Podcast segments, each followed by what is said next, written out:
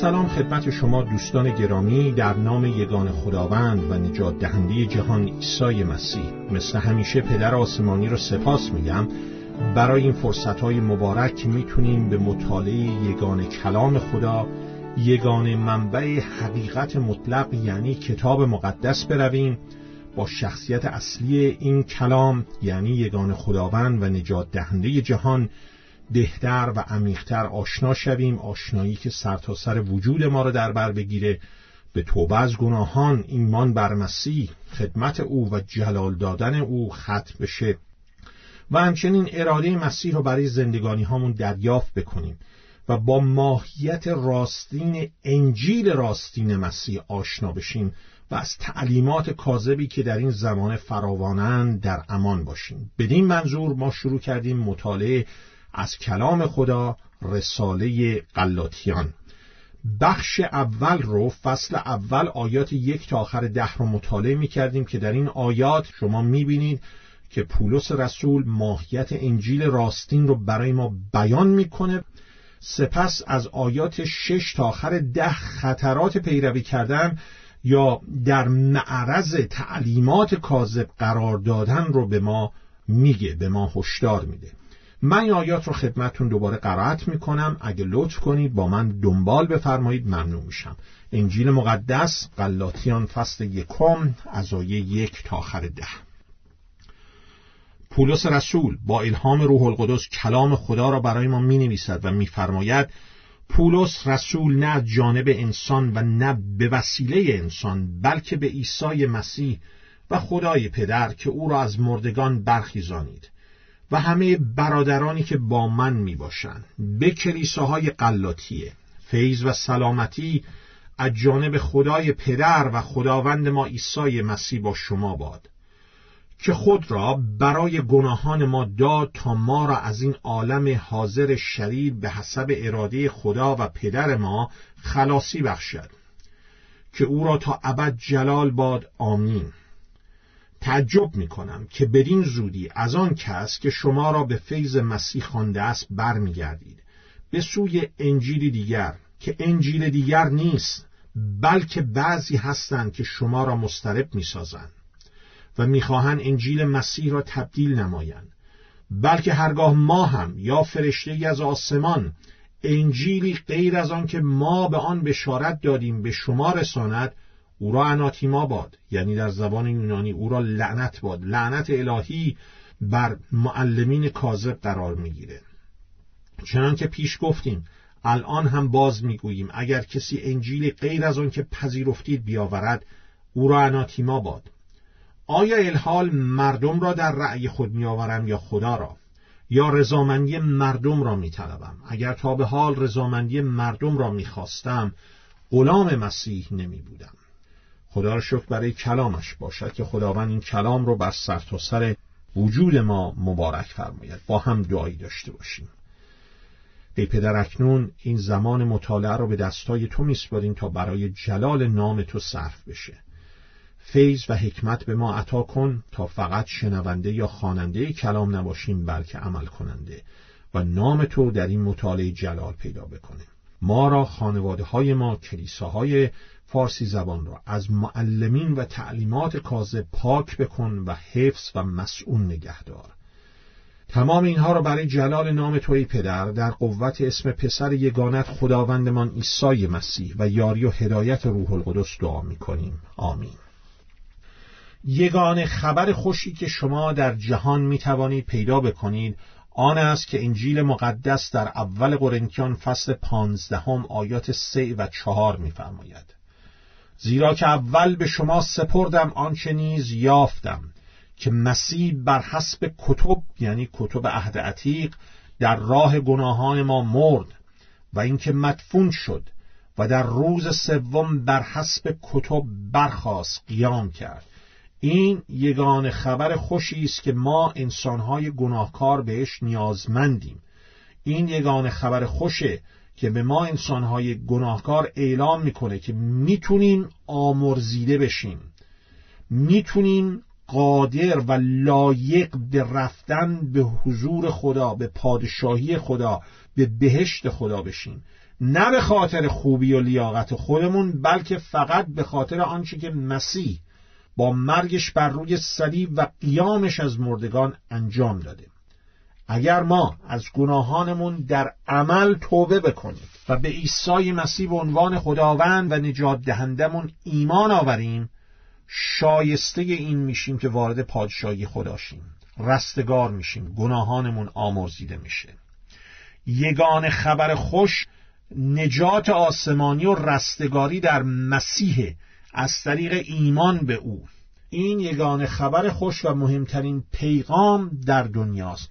آیا شما این خبر خوش رو بهش ایمان آوردی؟ در دلت به مسیح ایمان آوردی؟ از گناهان توبه کردی؟ به عیسی مسیح چون خداوند و نجات دهندت ایمان آوردی؟ این پیغام زندگانی ها را عوض می‌کنه. این پیغام زندگی پولس رسول و دیگران را مبدل کرد. ولی حالا این پیغام مورد حمله قرار گرفته. یک سری معلمین کاذب به کلیساهای منطقه قلاتی که در آسیای صغیر بود حمله کرده بودند. کلیساهایی که پولس رسول بنیاد آنها را با فیض خدا با قوت روح القدس گذاشته بود و تعلیمی غیر تعلیمی دیگر غیر از آنچه که پولس با آنان با الهام روح خدا داده بود داشتن پخش می‌کردن شما وقتی که رساله قلاتیان را می‌خونید می‌بینید که پولس هیچ گونه تعریفی از این کلیسا نمی‌کنه. به خاطر اینکه به این راحتی و به این زودی از حقیقت تعلیمات راستین پولس برگشته بودند به طرف معلمین کاذب. من تشویقتون می‌کنم که این رساله قلاتیان را چند بار بخونید. و اون موقع از همان ابتدا متوجه میشید که چیزی قویا در آن کلیساهای قلاتی اشکال داشت. پولس رسول رساله قلاتیان را بدون هیچ گونه تعریفات و سلام هایی که روش معمولش در رساله های دیگر هست شروع می‌کنه. چون وقت نداره. وضعیت جدی است و پولس در یک جنگ روحانی است برای حقیقت انجیل و حقیقت آزادی که ما در مسیح داریم. و می‌خواد به اصل مطلب برسه. معلمین کاذب یک انجیل کاذبی که مخلوطی از فیض و شریعت گرایی بود رو داشتن پخش می‌کردن و پولس حاضر نبود ساکت بشینه. من و شما هم نبایستی در مقابل تعلیمات کاذبی که امروزه مثل آفت بر کلیساهای فارسی زبان رخنه کردن ساکت بشینیم. معلمین کاذب و تعلیماتشان یا چیزی بر کلام خدا اضافه می‌کنن یا چیزی کم می‌کنن از فیض خدا از اقتدار خداوندی مسیح کم می‌کنن از فیض خدا سوء استفاده می‌کنن بذارید شریعت گرایی رو باز خدمتون دوباره تعریف بکنم. شریعت گرایی یعنی مخلوط کردن انجیل فیض و ایمان بر مسیح که فقط بر اساس کلام خداست و شخصی که به این طریق به عیسی مسیح ایمان بیاره مسلما به یک کلیسای راستین به یک کلیسایی که کتاب مقدس در اون مرکزیت داره متحد میشه. حالا شریعت گرایی یعنی بیاین شما این انجیل فیض و ایمان رو بردارید با هر نوع اعمال کوشش های انسانی تجربیات انسانی. حتی مثلا اون تجربیاتی که در ظاهر خیلی هم روحانی هستن قاطی بکنید. بذارید چند نمونه از شریعت گرایی رو خدمتون عرض کنم. مثلا در دوران پولس گروهی بودن که به اینها می‌گفتن اهل ختنه. اینها می آمدن شریعت خدا را که شریعت تورات بود و در جای خودش در اون کار و ماهیت خودش جایگاه خودش رو داشت می‌خواستن ازش سوء استفاده بکنن. از شریعت تورات یک چیز کاذب درست می‌کردن. نه اون شریعتی که موسا خادم خدا از خداوند دریافت کرده بود بلکه اون رو به یک صورتی از اون جایگاهش از اون فرم اصلیش در می آوردن با عقاید اشتباه خودشون مخلوط می‌کردن. دقیقا همین کاری که امروزه نسبت به عطیه زبانها انجام میشه. میان عطیه راستین زبانها رو در کتاب مقدس در میارن با فرمها و عقاید خودشون مخلوط می‌کنن بعد می‌خوان به خورد کلیسا بدن. اهل ختنم در زمان پولس می آمدن شریعت تورات رو شریعت خداست. از اون قالب اصلیش از اون جایگاه اصلیش در می آوردن و می‌خواستن با عقاید کاذب خودشون مخلوط بکنن و بر انجیل فیض و ایمان اضافه بکنن.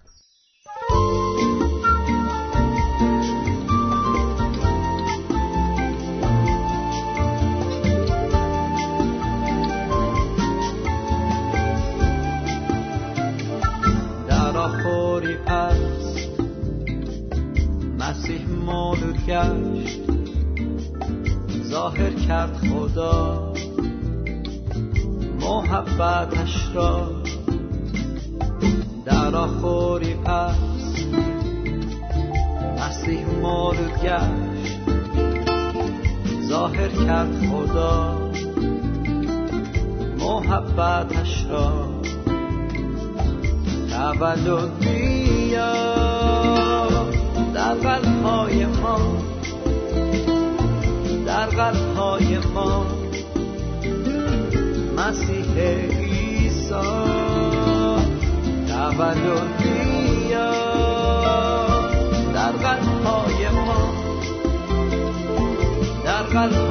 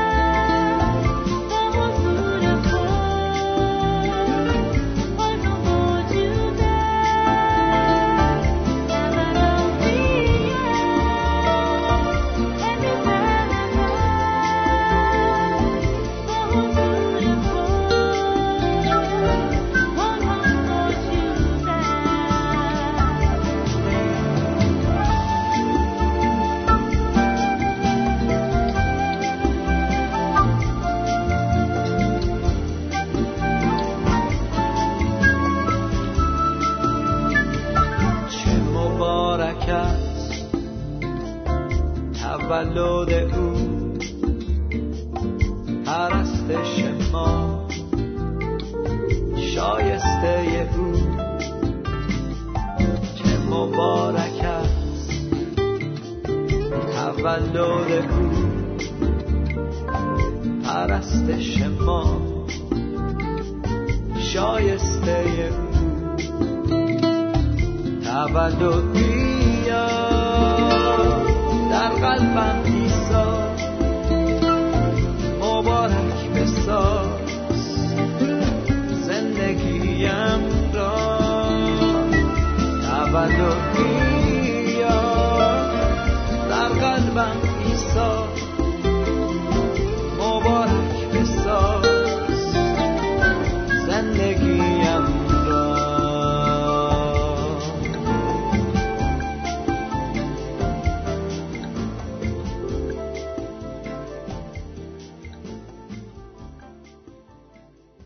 نمونه های دیگر شریعتگرایی در زمانه ما این است که می‌گویند شما بایستی حتما در آب تعمید بگیری که ایماندار مسیحی باشی. ما حالا به تعمید در آب کاملا ایمان داریم کاملا اعتقاد داریم ولی شما توسط تعمید در آب نجات آسمانی پیدا نمی کنید نجات آسمانی رستگاری مقبول خدا شدن جزو خانواده الهی شدن مسیحی شدن فقط از طریق فیض خدا و ایمان بر خداوند عیسی مسیحه.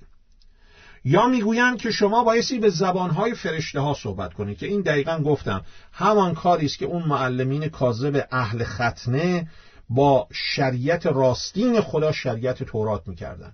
شریعت تورات شریعت خداست کلام برحق خداست. اما هیچ وقت شریعت تورات بدین منظور داده نشده بود تا از طریق اون افراد رستگار بشن.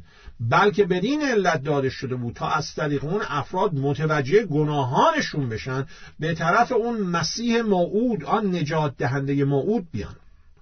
معلمین کاذب هم میان. از عطیه پاک و مقدس و راستین زبانها در کتاب مقدس سو استفاده می‌کنن.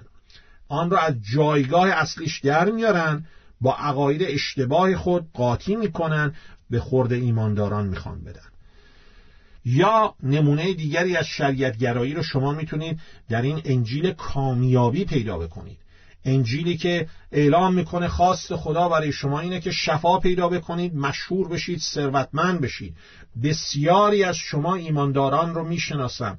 که با شما صحبت کردند و شما دردها کشیده اید به خاطر این دروغهای معلمین کاذب که میگید پس کجاست اون شهرت و ثروت و کامیابی که اینها به ما وعده داده بودند؟ و چیزی که من به شما عزیزان می‌خوام بگم انجیل مسیح انجیل شهرت و ثروت و شفا و اینجور چیزا نیست. البته خداوند ما عیسی مسیح برکت میده. و البته خداوند ما عیسی مسیح شفا میده. اما فقط بر طبق اراده خودش برای جلال خودش در زمان خودش. بعضی اوقات جلالش در عدم شفاست. زندگی خادمین مسیح رسولان مسیح رو نگاه کنید در سختی بودن. کجا پولس رسول ثروتمند بود؟ کجا از همه دردهای بدنیش آزاد بود؟ دوی قرنتیان فصل دوازدهم رو بخونید شریعتگرایی یعنی که ما بیایم انجیل فیض و ایمان رو با فرمهای مختلف با کوشش های انسانی قاطی بکنیم. با تعمید در آب قاطی بکنیم. با صحبت کردن به زبانها قاطی بکنیم.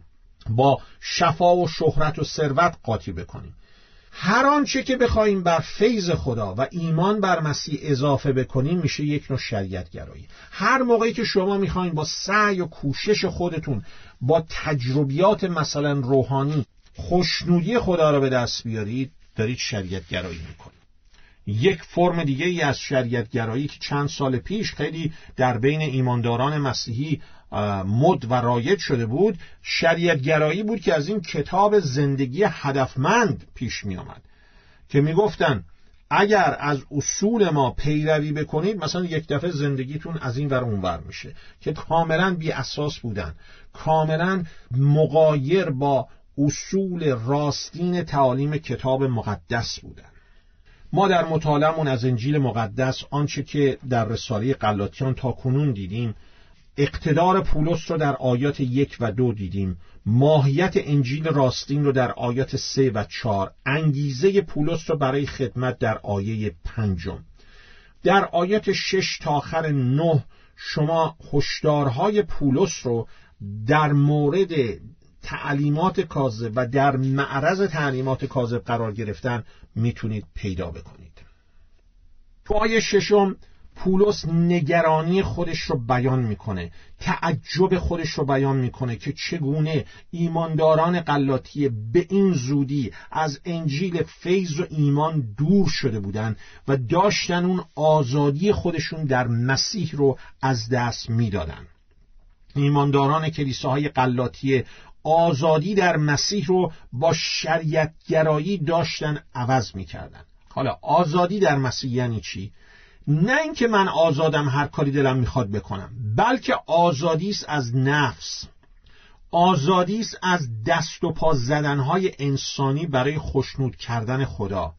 آزادی ما در مسیح آزادی است از هر نوع شریعتگرایی به هر شکل به هر فرمی. معلمین کاذب مثل آدمای غریبه‌ای که با آب نبات می‌خوان بچه ها رو گول بزنن و با خودشون می‌برن ایمانداران کلیساهای قلاتیه رو فریب می‌دادن. و اون ایمانداران هم مثل بچه ها بدون اینکه اصلا حکمت و تشخیص و تمیز به کار ببرن به دنبال اون غریبه ها می‌رفتن. شما آیا به دنبال غریبه ای دارید میرید یا به سخنان اون شبان اعظم خداوندتون عیسی مسیح گوش می‌دید؟ از فیض خدا اونها دور می شدن شما چی؟ حالا فیض خدا یعنی چی؟ فیض اون لطف اون محبت خداست که ما لایقش نیستیم. به ما میده تا به مسیح ایمان بیاریم و بتونیم از کلام خدا اطاعت کنیم. همانطور که در افسوسیان فصل دو آیات هشت تا آخر ده میفرماید. ولی بزرگترین خطری که مسیحیت رو همیشه در طول تاریخ کلیسا تهدید کرده از درون مسیحیته. خوب گوش کنید. بدترین نوع عقیده بدترین نوع ایمان. عقیده و ایمانی است که خداوندی عیسی مسیح رو تایید می کند اما بعد میره دروغ تعلیم میده. یک زندگی سالم مسیحی یک رابطه زنده است با عیسی مسیح زنده بر اساس کلام زنده خدا کلام مکتوب خدا کتاب مقدس در کلیسای خدا. هیچ کسی با قبول کردن یک سری اصول دین و فروع دین مسیحی نمیشه. هیچ کسی با خواب و رویا مسیحی نمیشه. هیچ کسی بر اساس تجربیات روحانی مسیحی نمیشه. فیض خدا و ایمان به مسیح. باید از گناهانمون توبه کنیم ایمانمون رو بر خداوند عیسی مسیح قرار بدیم. اول پتروس فصل دو آیه پنجم میفرماید شما نیز مثل سنگهای زنده بنا کرده می‌شوید به امارتی روحانی به کهانت مقدس تا قربانی های روحانی و مقبول خدا را به واسطه عیسی مسیح بگذرانید. ما به یک امارت روحانی بنا کرده می‌شویم. این لزوم بودن در کلیسای مسیح رو اشاره می‌کنه. شما نمی‌تونید فیض خدا در مسیح رو با شریعتگرایی مخلوط کنید. یکی از اینها اون یکی رو حس می‌کنه. فیض با شریعتگرایی با هم مخلوط نمیشن. فیض و شریعتگرایی نمی‌تونن در کنار هم قرار بگیرن. زندگی مسیحی هدیه است به خاطر فیض خدا در مسیح که توسط مسیح برای ما روی صلیب مهیا شده. از فیض خدا دور شدن یعنی به خدایی که ما را نجات آسمانی داده پشت کردن. معلمین کاذب انجیل مسیح رو تبدیل می‌کنن. آنچه که ما می‌تونیم از آیات شش تا آخر نه رساله قلاتیان درک بکنیم این است که آنچه که این معلمین کاذب به کلیساهای قلاتی آورده بودند هرچه بود بسیار شبیه به اصل بود. به این علت بود که پولس میگه تعجب می‌کنم که شما به این زودی برگشتید. دقت بکنید اینجا یه هشداری برای ما هست. معلمین کاذب آنچه میگن بسیار شبیه اصله اما لابلا سمهای کشنده خودشون رو نهفتن و قاطی کردن. وقتی ایمانداران قدرت تشخیص و تمیز ندارند در دام معلمین کاذب میفتن.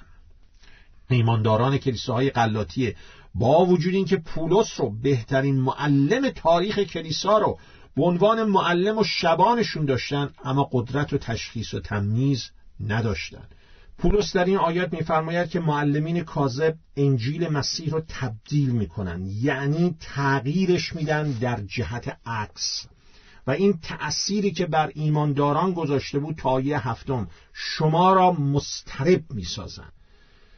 این حقیقت رو همیشه به خاطر داشته باشید که فیض خدا فقط برای نجات آسمانی نیست بیشتر از نجات آسمانی ما را در بر می‌گیره.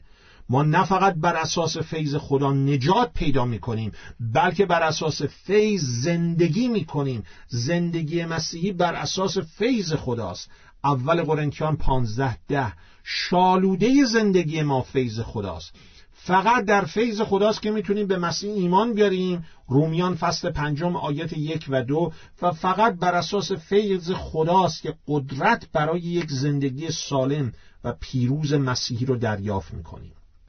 دوی تیموتائوس فصل دو آیات یک تا آخر چهار میفرماید ای فرزند من در فیضی که در مسیح هست زورآور باش. و این پیغامی است که ما در اینجا برای شما عزیزان داریم. در فیضی که در مسیح است زورآور باشید. در جلسه آینده ما این مطالعهمون رو با فیض خدا ادامه خواهیم داد.